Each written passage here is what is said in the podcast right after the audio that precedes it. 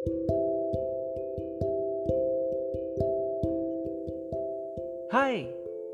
selamat pagi, selamat siang, selamat sore, atau selamat malam. Kembali saya menyapa teman-teman semua yang mendengar seri renungan hari ini di Bible for Daily Life. Firman Tuhan hari ini akan saya bacakan dari Roma pasal 12 ayat yang kedua.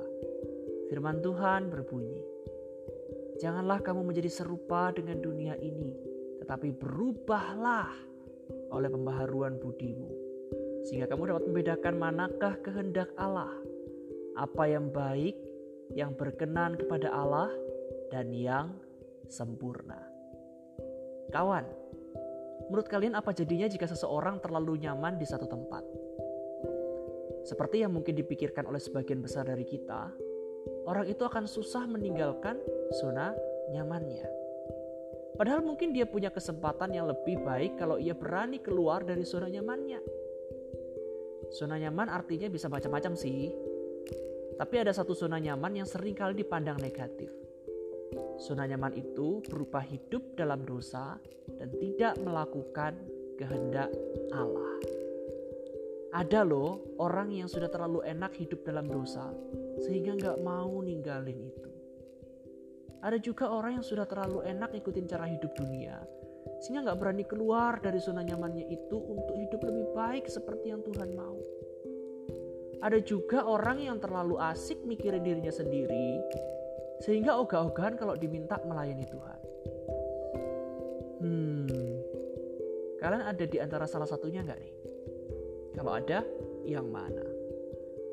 Teman-teman firman Tuhan yang kita baca hari ini menasihati kita agar kita tidak menjadi seperti dunia.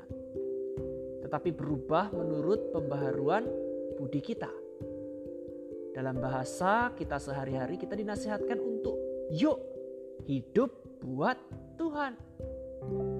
Emang sih susah tinggalin zona nyaman yang berhubungan dengan dosa dan tidak melakukan kehendak Tuhan.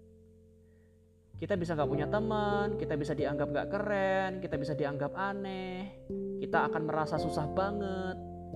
Tapi percayalah teman-teman, itu adalah hal yang sungguh sangat layak untuk diperjuangkan keluar dari zona nyaman untuk melakukan apa yang benar-benar Tuhan mau, tentu Tuhan pasti akan berkati hidup kita.